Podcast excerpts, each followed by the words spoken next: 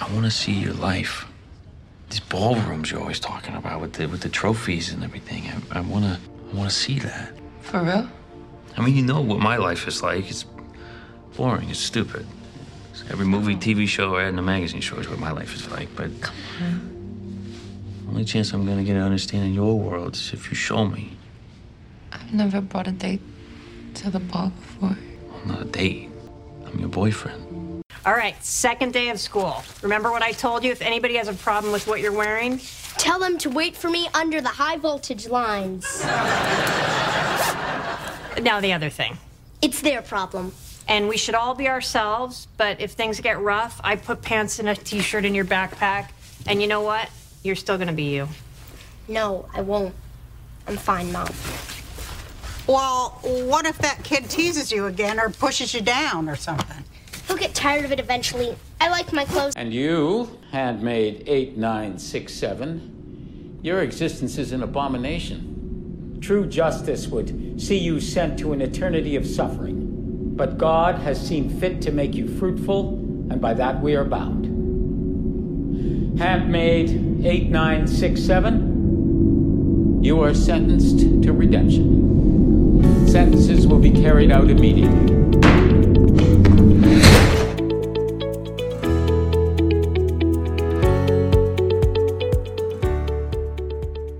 To the newest edition of Joe's Media Corner. This week we're talking about some great news on scripted broadcast and cable television. That's an increase in LGBTQ characters, lesbian, bisexual, gay, and transgender folks on television, and the numbers are up. According to GLAAD, the Gay and Lesbian Alliance Against Defamation, more scripted characters are on cable and broadcast television from the LGBTQ community than ever before. And that's great news. You heard some clips from three of those shows that are promoting those wonderful characters and attributes. That was Pose, the new show on FX, which deals with a great transgender character.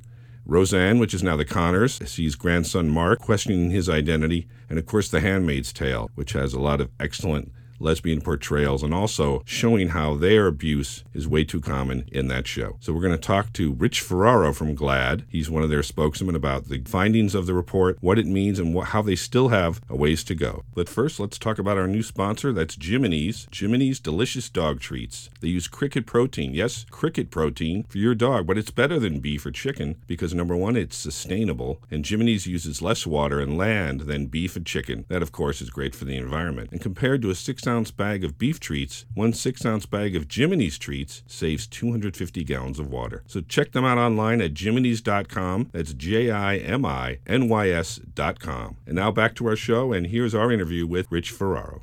And hello, Rich. How you doing?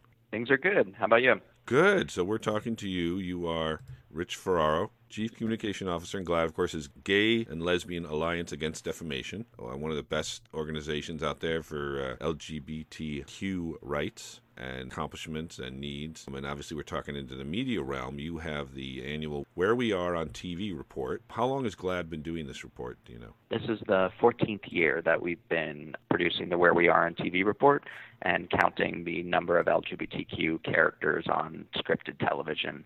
We used to count characters before the Where We Are on TV report, but mm-hmm. there really just weren't enough if you think back 15 years to produce a big report like this. And this year's report came out uh, last week, and it's good news. It, we're seeing, um, looking at the highlights, that say of the 857 regular characters expected to appear on broadcasted scripted primetime programming this season, 75 or 8.8% were identified as gay, lesbian, bisexual, transgender, and or queer, the highest percentage GLAAD has found in the 14 years. The report has counted all broadcast series regulars um, and an additional 38 recurring characters. And what what does this say about where things are going for, for gay, lesbian, and uh, and uh, other uh, LGBT characters on TV? Is this more than you'd expect, or about the same, or uh, and what's the impact you're seeing?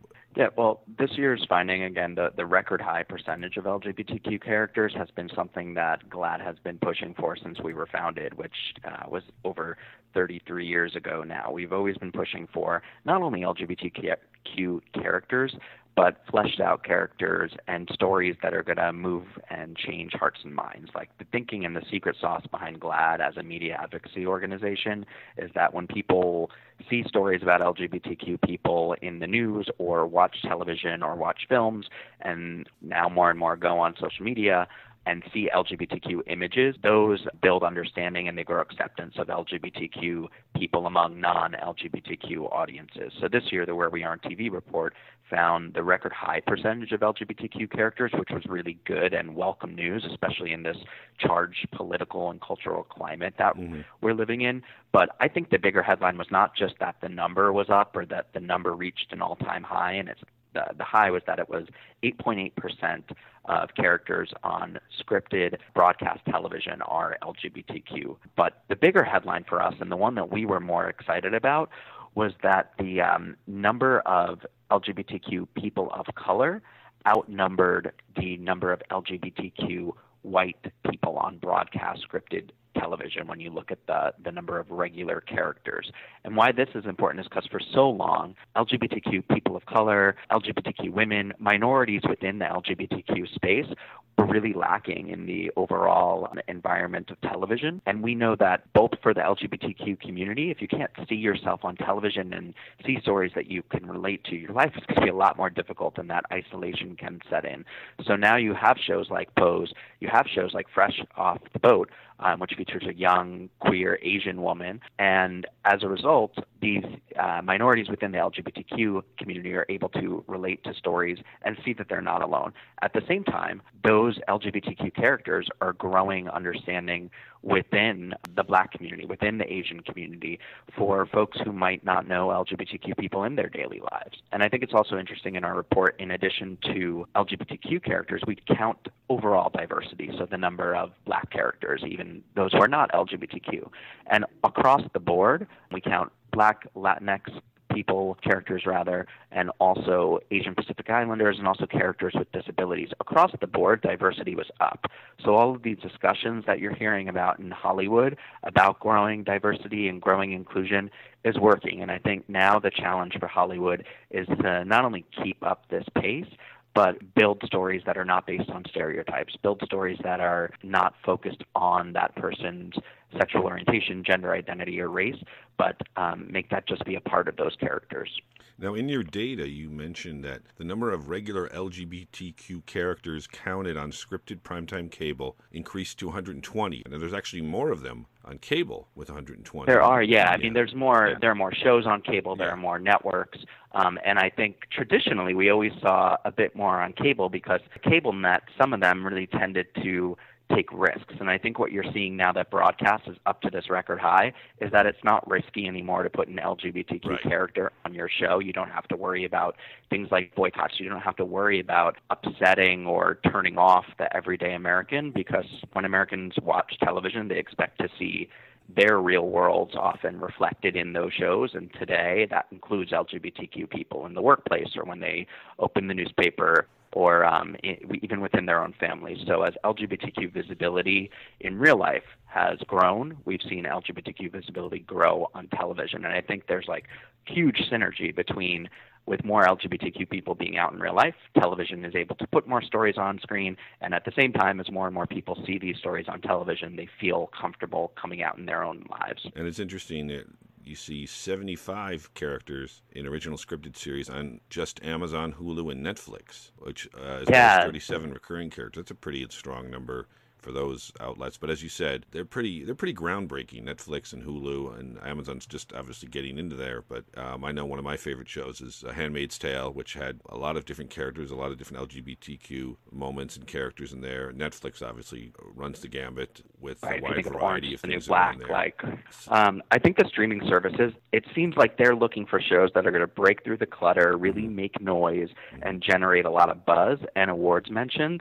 And right now, LGBTQ stories, when they're told right and when they're new and interesting, when it's not like the typical white gay guy who might be a bit effeminate, mm-hmm. but when you have characters like Alexis Bledel's character on Handmaid's Tale or Laverne Cox's character on Orange is the New Black, yes. when they're new, when they're first, they create a lot of buzz. They create a lot of earned media for a show, and LGBTQ people and allies of LGBTQ people really rally around those characters. I mean, if you think of Orange is the New Black, when that premiered a couple of years ago, that was one of the ones to really put Netflix on the map as Right. an original content creator, and it was the LGBTQ stories within that, whether it was Samira Wiley's character or Laverne Cox, who was really a first in terms of trans inclusion on television, Yes. a trans woman playing a trans character and really educating countless people around the world about what being trans was, um, and being nominated for an Emmy as a result for the guest, she was nominated for guest actress and became the first trans actress to be nominated for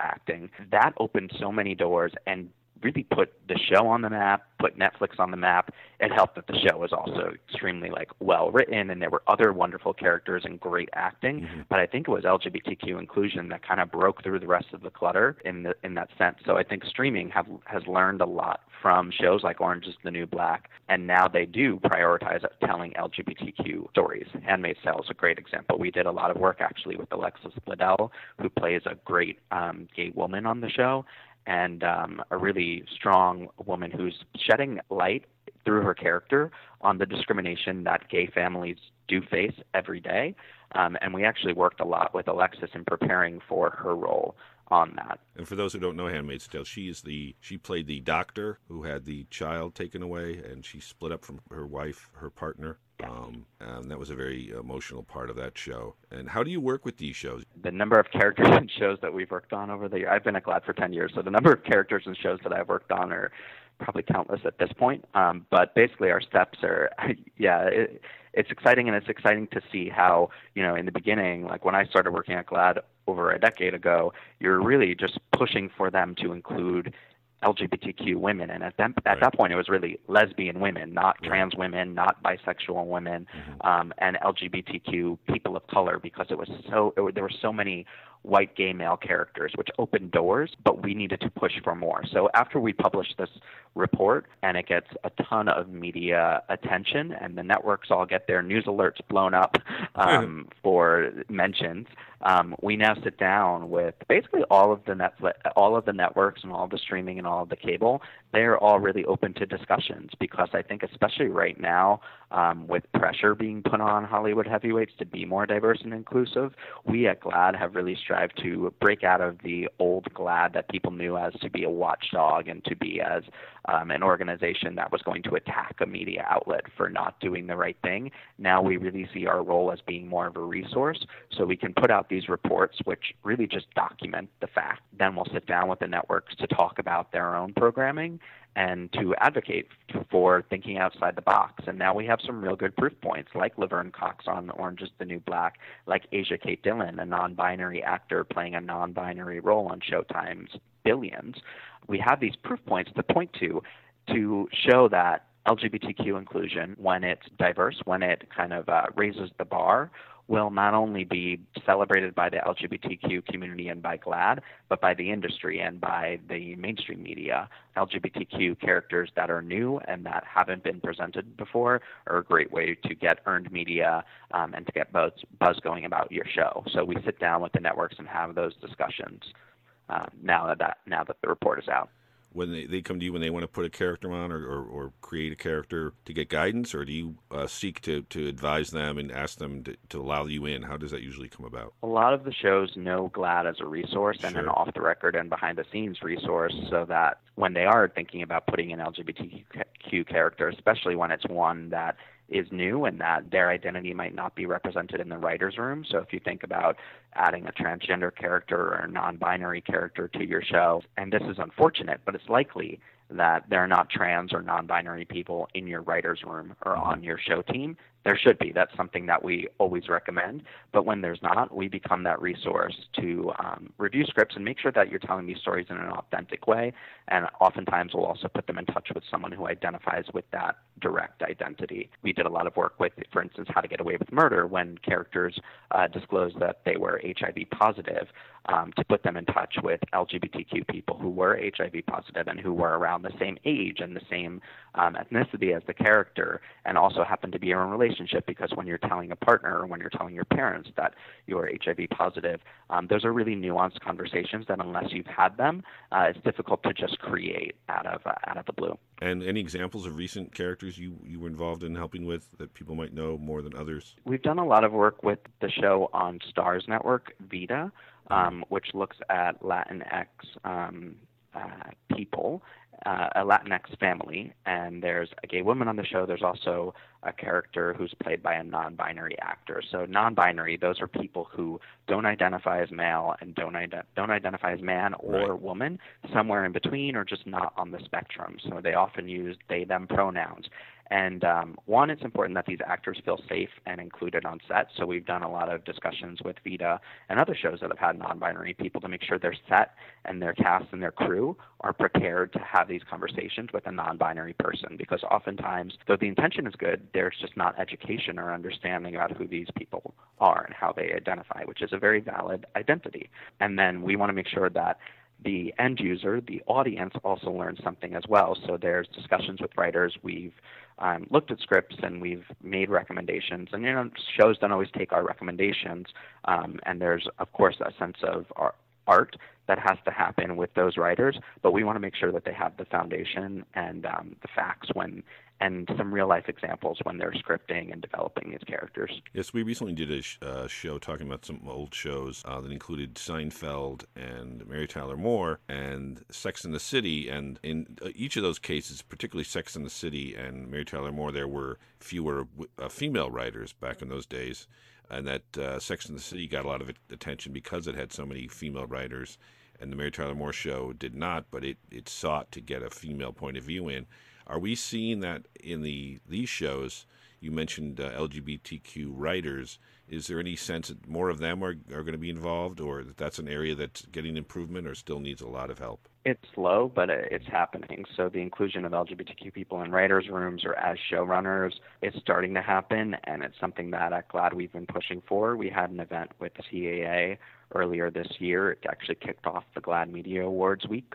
Um, and it was all about um, inviting writers, inviting potential future showrunners to CAA to hear from some LGBTQ established people behind the camera. Um, and with CAA, we're hoping to create that pipeline. Once you have LGBTQ people in the writers' room, you see the benefits for it. Um, when you think about a show like Pose, Pose tells the story of several transgender women of color. Some of the characters are also living with HIV in the 80s. It is the largest cast of transgender people ever on television, and it's a show that gets the cover of Entertainment Weekly, and now the actresses are appearing all over red carpets. It's gotten a lot of buzz. And if Pose was not told correctly, I think the community would have responded in a really negative way because LGBTQ Twitter is a force Yes, um, oh, and a very loud force that gets media attention. But you had people like uh, Janet Mock, who's an amazing trans writer and um, trans advocate, um, and she's in the writers' room. She also directed an episode. Our Lady J, um, who's a trans writer, is also working on Pose. Steven Canals, who's one of the co-creators of Pose, is um, a queer man of color. So I think when Ryan Murphy saw Pose and saw this idea and saw what it could be, one of the first steps that he took was to invite LGBTQ and specifically LGBTQ people of color and women like Janet Mock, who happen to be transgender, invited them to work on the show and create it with him instead of just running with it. I think that was like that was very smart of of Ryan, and I think it, it educates a lot of other creators who are going to start telling stories of really diverse LGBTQ people because the experience of a transgender woman of color is very different than the experience of myself, like a, a gay white man. And I think if you have those voices in the writer's room or even as consultants on your show, you see huge benefits. And the community, like I said, embraces it and celebrates it. And I'm hopeful that as a result, you'll see Pose not only be nominated for things like GLAAD Media Awards, but break through and be nominated for mainstream awards as well, like Emmys and SAG and all of those. Excellent. Now, you mentioned earlier the, the, the stereotypes that are fading away. How do you think that's come about? Is it just people who are who are doing these these shows and these characters are realizing you can't go down the first of all stereotypes are generally wrong and, and, and unfair but uh, to get to the point where they're fleshing them out into real specific characters that reflect the real people Is that more of just a Hollywood awareness or a national awareness with gay marriage being legalized and such in recent years? Or is that really something GLAAD and other groups have had to fight to promote and make sure the characters are genuine and not just as some kind of uh, stereotypical image? Yeah, so we've talked about like quantity of the characters, but you're right, quality is also up as well, though that's not something we grade. Um, and I think it's a mixture of all of the elements that you just said. It's Hollywood, the leaders of Hollywood, and showrunners and network executives who are LGBTQ themselves. If you think about like a network like NBC, run by Bob Greenblatt, who's an out gay man.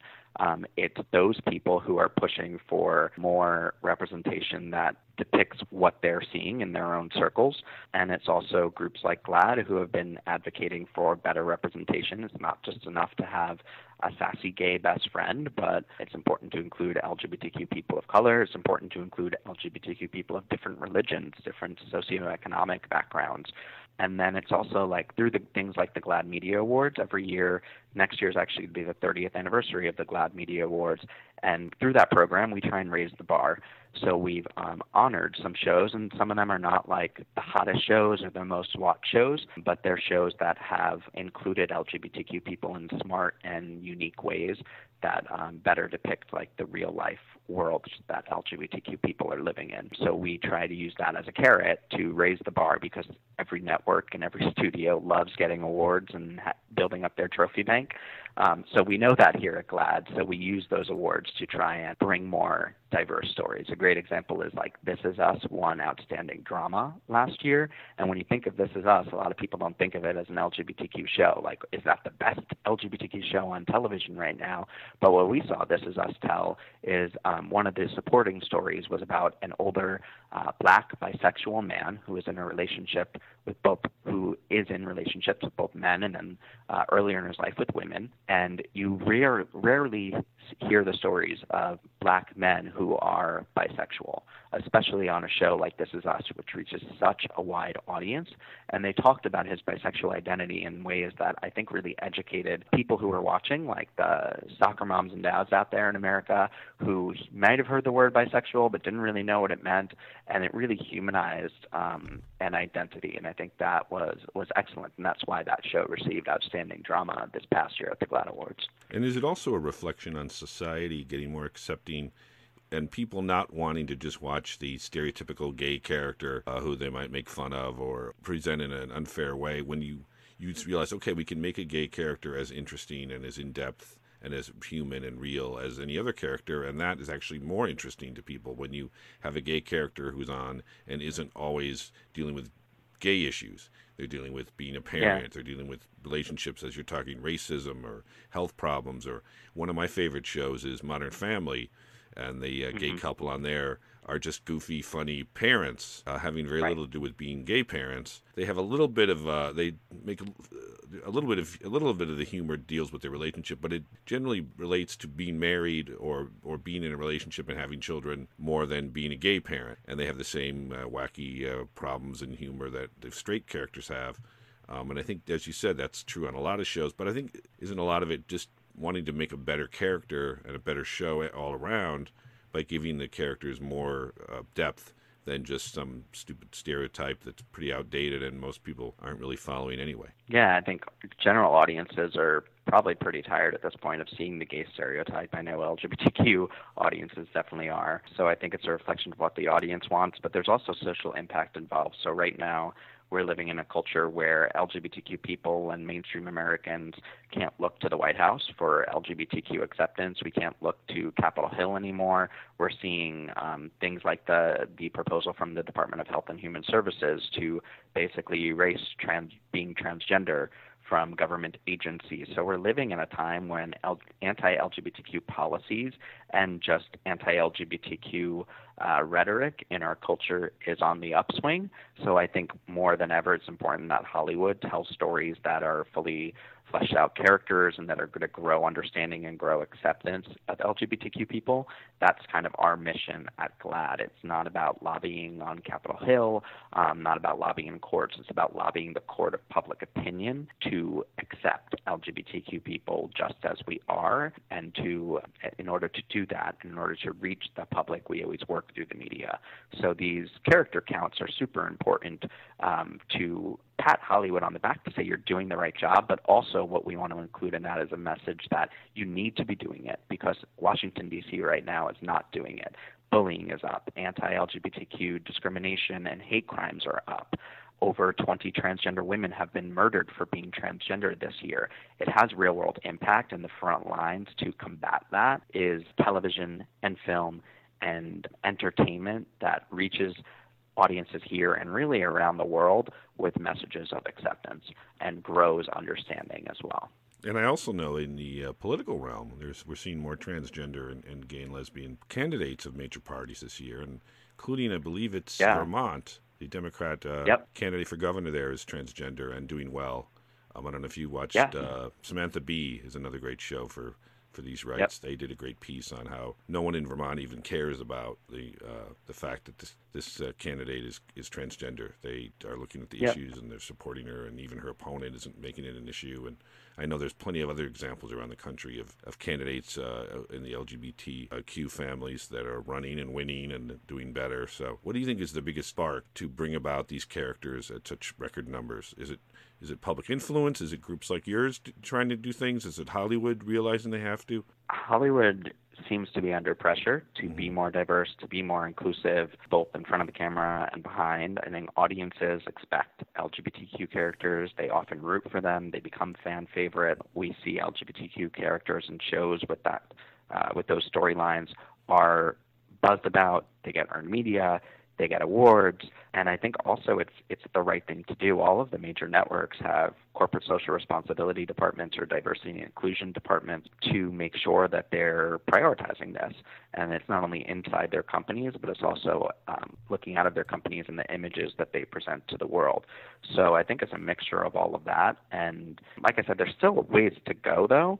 So while the overall number is up. There's still room to grow in the television world. There still needs to be, and it needs to continue. It needs to be sustained. What I do worry is that Hollywood can become complacent and say, okay, well, we did it. We had um, our LGBTQ moment, mm. and now we can focus on some other areas. But now more than ever, and whether it's not only LGBTQ, but it's all diversity, needs to be prioritized in Hollywood because it's not being prioritized in other areas of our culture.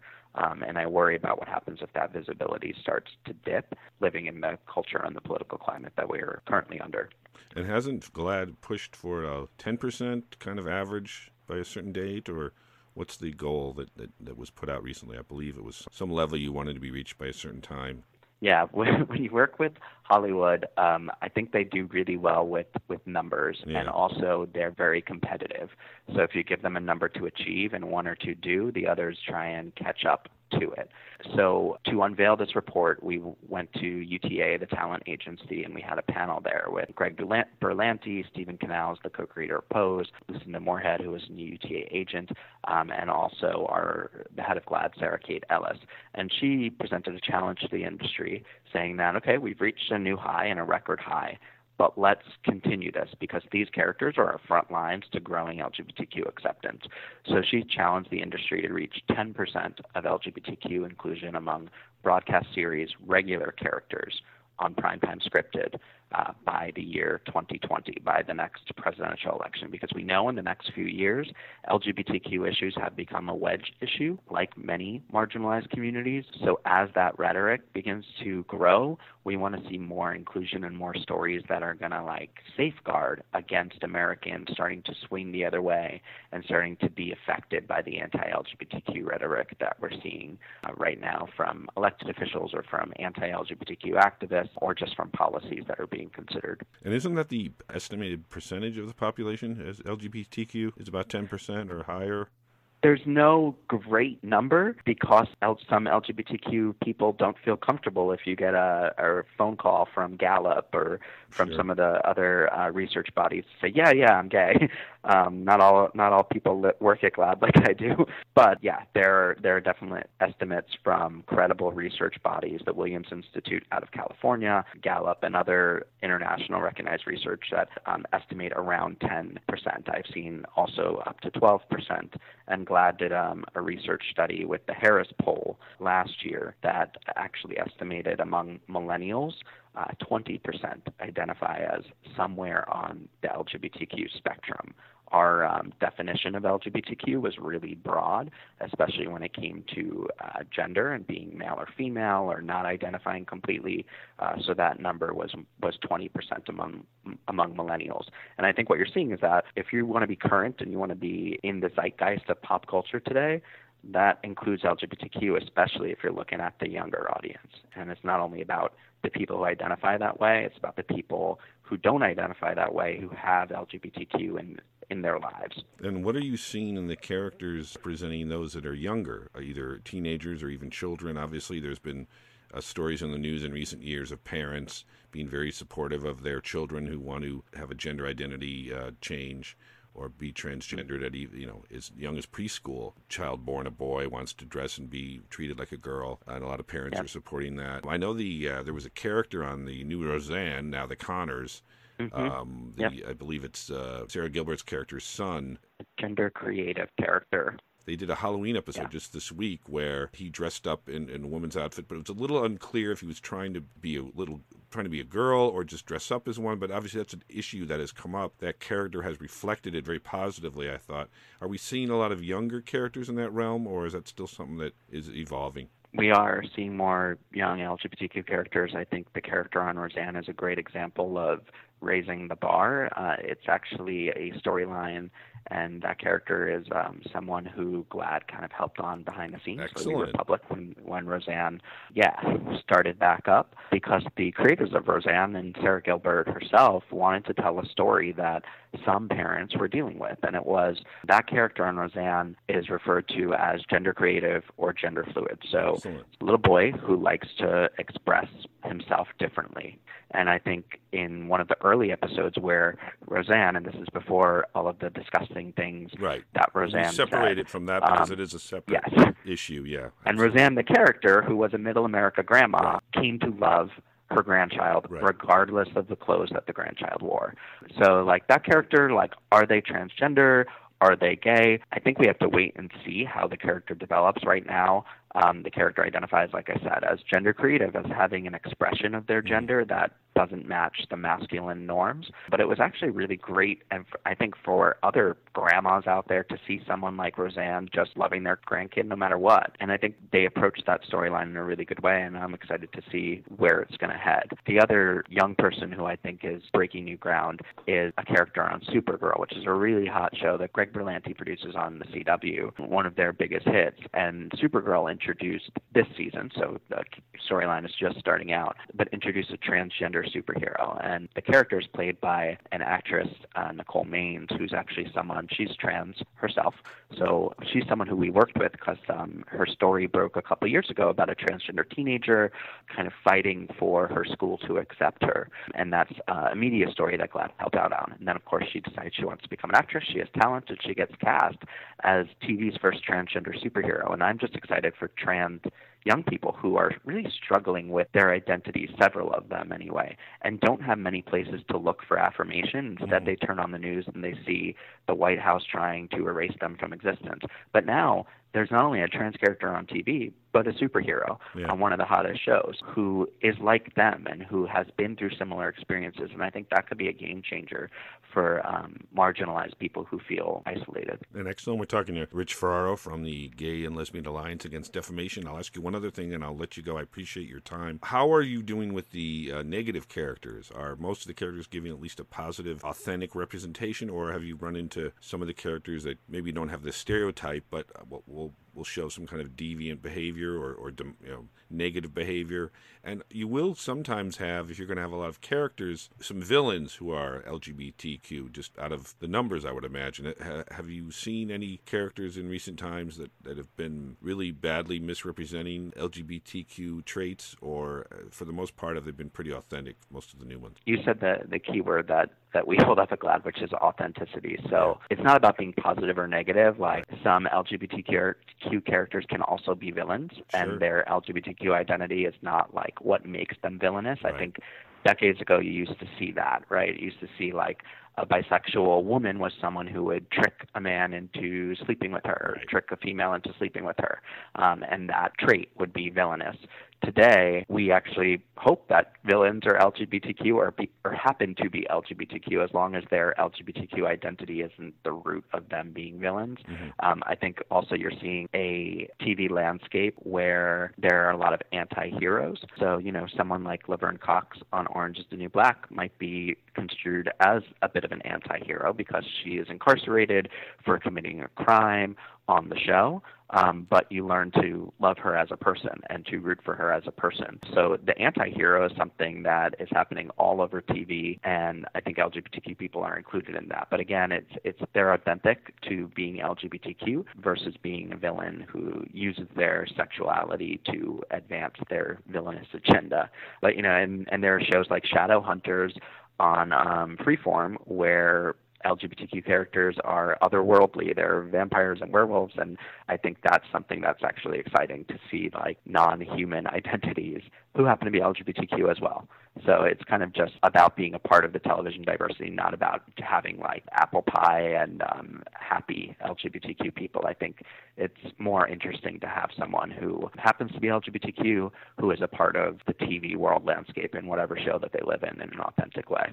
Excellent. And while we're talking Hollywood, I'll just ask one other thing. How is the portrayal in movies these days? Obviously, there's more LGBTQ characters in films as well, I would think, but are they going along the same lines and, and doing a good positive reinforcement, or are they having difficulties as well? Uh, the film industry is miles and possibly even light years behind where the TV industry really? is. And I would think, seem the, yeah. the opposite, right? They're they're usually a lot more independent. Um, what is the what is the issue there? I think it could be the timeline for making films. So mm-hmm. Hollywood has prioritized diversity and inclusion, but and we're seeing like TV shows can be turned around in a quick way sure. and be inclusive. Films, there's a, a lot more of um, a runway for them but we released a film report similar to the TV report, and we released that report in May. So in May of this year, right before kind of the, the summer blockbusters, mm-hmm. um, we found that of the 109 releases from the seven major studios mm-hmm. in the calendar year 2017, only 14 of them included LGBTQ characters. Any characters so of any kind? Like any kind, Not necessarily right? a lead or, or know, any of them. A like, character on the on, movie. That's surprising yeah. because again, they're so they're considered so liberal and so independent.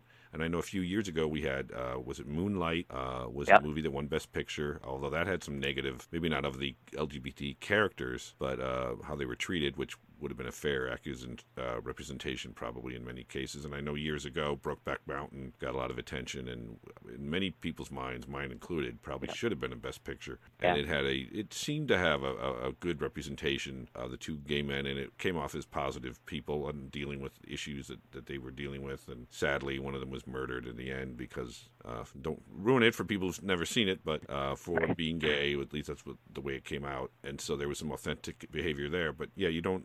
I guess there hasn't been, as you said, 14 characters out of those more than 100 movies would seem limited. And that was in 2017. Yeah. It is on the upswing this year. So, okay. like next May when we release it, you're going to see films like Love Simon, which was a game changer, right? Yes, it was that a was major. teen romantic comedy with a gay character and front and center. I think like that will be a game changer, and it was received really, really well. And, and then what was the other films, one this year um, that was uh, Call Me Your Name. Call Me by Your Name was But last that got year, some yep, negativity and that was nominated as for an well, Oscar. though, because it was an underage Yeah. character. Did that seem Uh, to not yeah, or not? yeah. It was a 17-year-old. The love story was between a 24-year-old and a 17-year-old. So there was some discussion about that. But I think Call Me by Your Name ultimately was nominated for an Oscar. Yes. Um, this year, you also saw there's a great film out called Can You Ever Forgive Me, starring Melissa McCarthy, and it's her first. It's one of her first dramatic turns. A lot of people are saying she's going to be nominated for Best Actress. She's a writer in the film who's forging letters um, that celebrities and notables um, have supposedly written. But she's also lesbian in the film, and that's talked about in a very kind of casual way that I thought was so interesting. That it wasn't a film about a lesbian woman; it was about Right. a film about a writer who happened to be lesbian. And last night I saw uh, Bohemian Rhapsody, the biopic of Freddie Mercury. Oh, it was it was tremendous. Does that play Yeah. well with with uh, Freddie Mercury's uh, bisexuality in a positive way? Yes, and I think what's what's pretty groundbreaking in that film, which is now going to be released in theaters around the country, is. I'm a big and- Queen fan myself.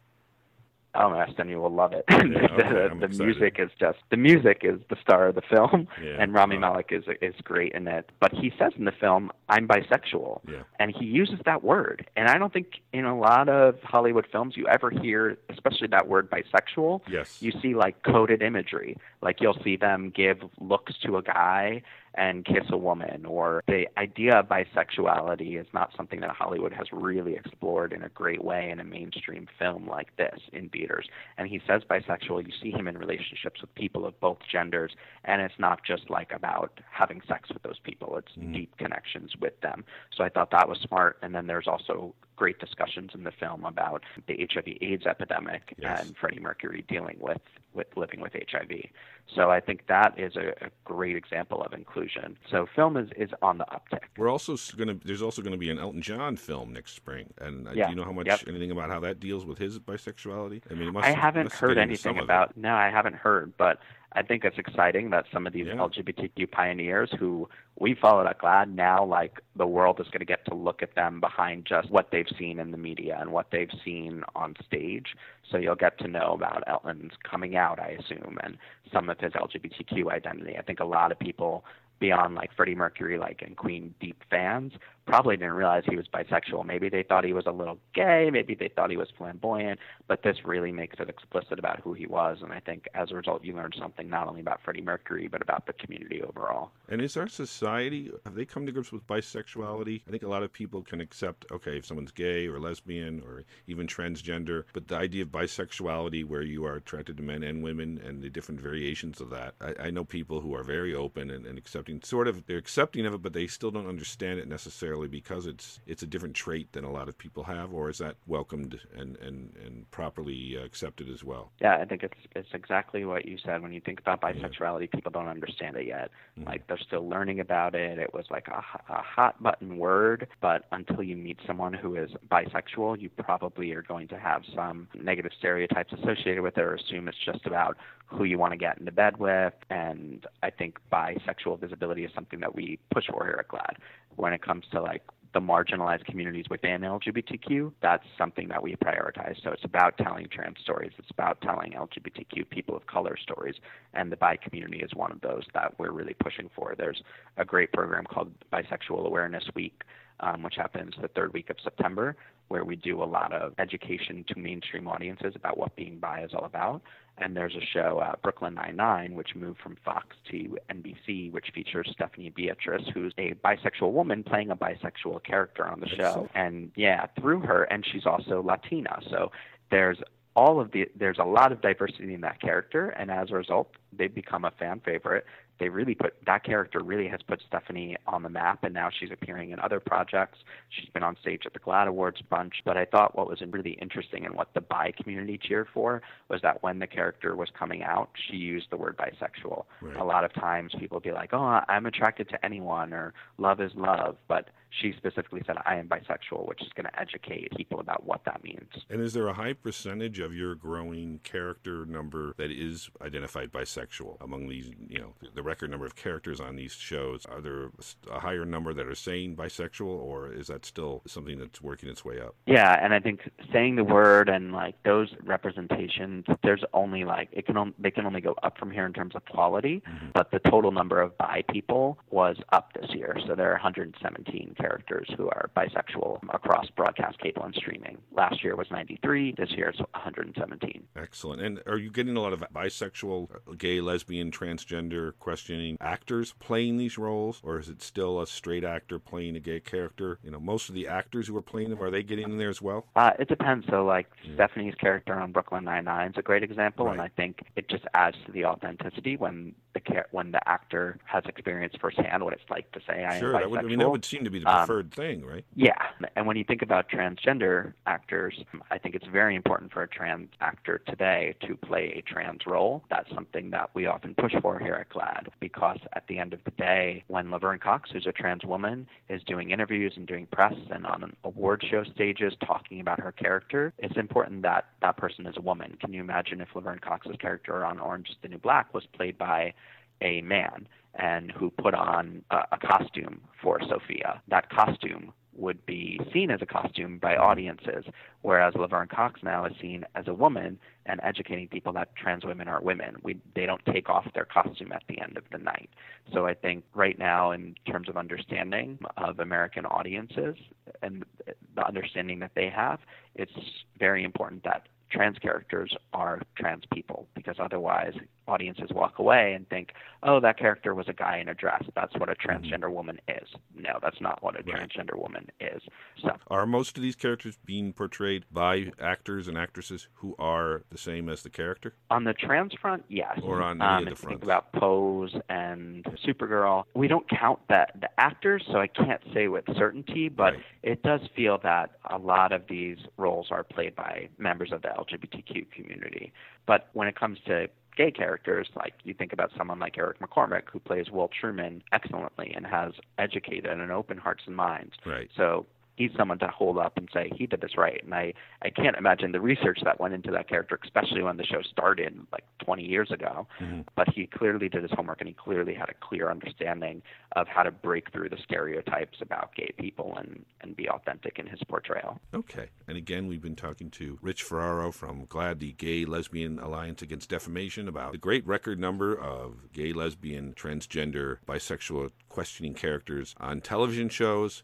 Uh, we're like seeing more work of that in Hollywood in movies, but the fact that so many scripted shows are, are increasing their use of these characters and in mostly a positive way is good. You can get more information at the GLAAD Where We Are on TV report. That's at glaad.org uh, for 2018 and a lot of other great information for people who don't know GLAAD, although I'm sure most people do. Obviously, you have such a great following and, and a lot of great research and work and advocacy. Uh, just go on their site and see so many great pieces of information and, and issues and campaigns being promoted, and obviously you're out speaking about them. And for those who haven't seen some of the shows you mentioned, definitely check them out and and see what, what the characters are doing and learning and how the public is responding and, and the positive aspects of all of this. So I appreciate your time, Rich, and we'll probably bother you again, I'm sure. Yeah, feel free. It was a fun conversation. Thank Thanks for you, covering sir. this. No problem. Anytime. Be well. And that's it for this week's edition of Joe's Media Corner. Don't forget to visit our sponsor website. That's Jiminy's Dog Treats. Cricket protein that's hypoallergenic, humane, nutritious, and delicious. Fights climate change and helps the environment. Reduce your carbon paw print with Jiminy's Dog Treats at jiminy's.com. J I M I N Y S.